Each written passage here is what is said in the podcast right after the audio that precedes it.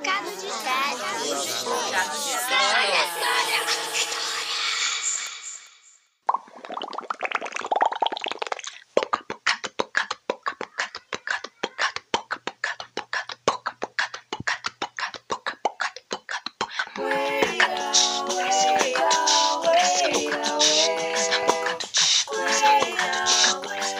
de histórias. Olá, somos narradoras que contam todos os tipos de histórias.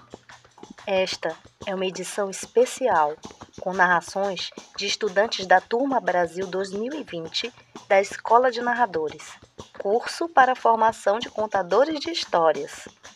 A narração a seguir faz parte da conclusão do módulo 6. O corpo ressoa histórias, a musicalidade e a narração oral, ministrado pelas professoras Amanda Nunes e Lenina Silva.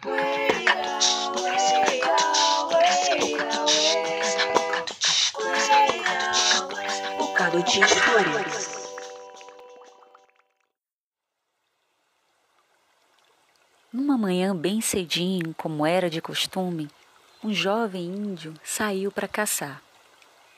Acontece que quando ele entrou na mata, não sabe como nem de onde veio, mas ele levou uma pancada na cabeça, fazendo com que ele desmaiasse e seu corpo ficasse estendido no chão.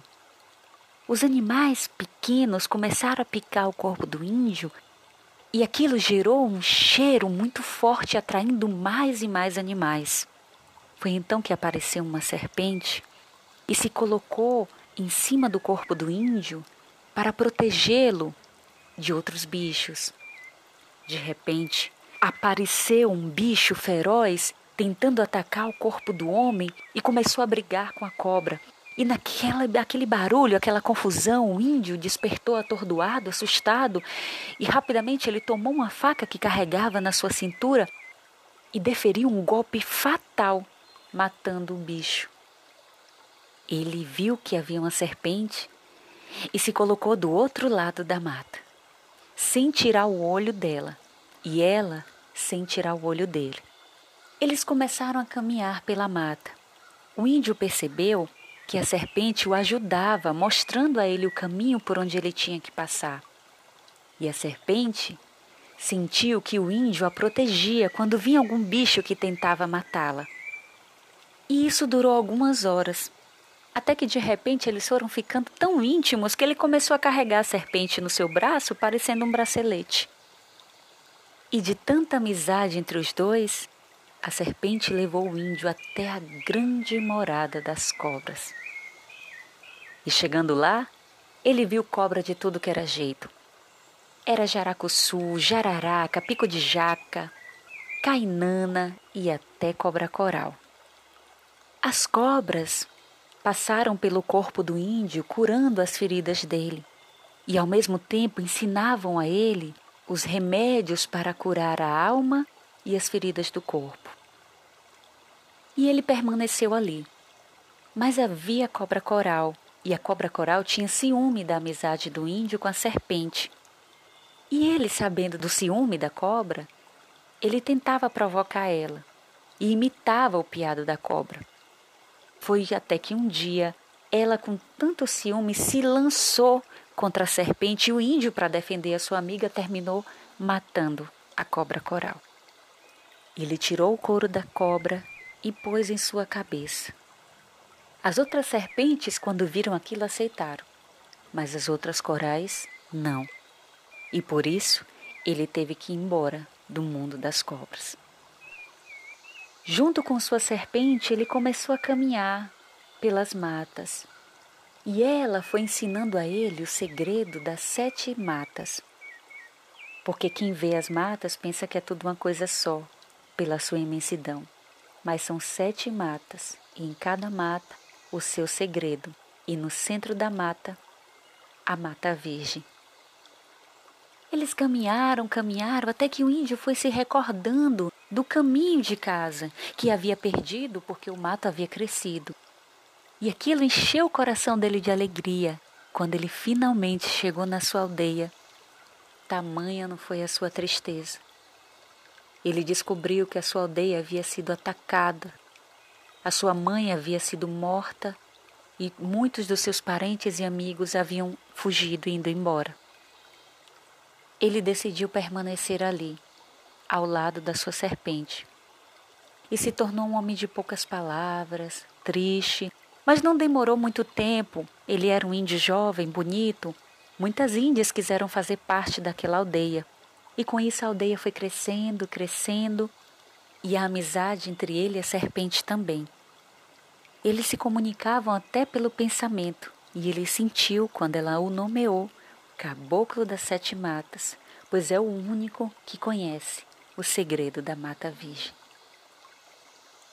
Com o passar dos anos, ele foi ficando mais velho, mais calado, mais triste, mas se tornou um grande curador da aldeia. Todas as enfermidades, as doenças que apareciam, era ele e a serpente que curavam. Mas chegada a hora de partir desse plano, ele sentiu que estava para morrer. Não se despediu de ninguém. Se isolou embaixo de uma grande árvore e ficou lá silencioso com seus pensamentos ao lado da sua amiga serpente. Não demorou muito, ela morreu primeiro e em seguida o velho índio. Chegando no plano do astral, o índio encontrou com um grande curandeiro, um grande xamã que era líder da sua aldeia. E aquilo encheu seu coração de alegria. Mas ele tinha uma curiosidade. Depois de muito conversar, ele queria saber onde estava o espírito daquela serpente que tanto ajudou ele em vida. Foi então que ele viu se aproximar uma cabocla muito bonita e, sem entender nada, ela começou a explicar a ele que quando ela era jovem, ela foi atraída para a mata foi violada e morta.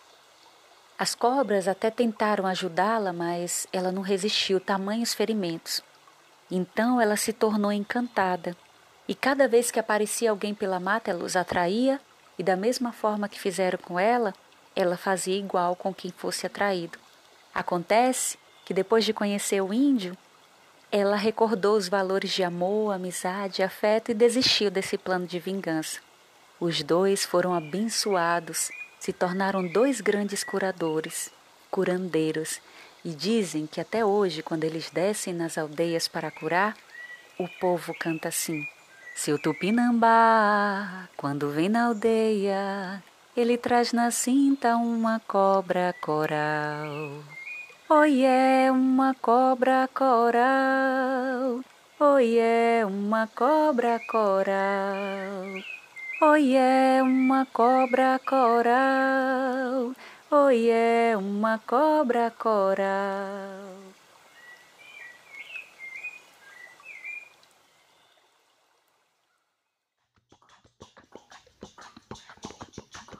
Acabamos de ouvir Camila Terra, de Camacã, Bahia, narrando a lenda do caboclo tupinambá de tradição oral da religião Umbanda.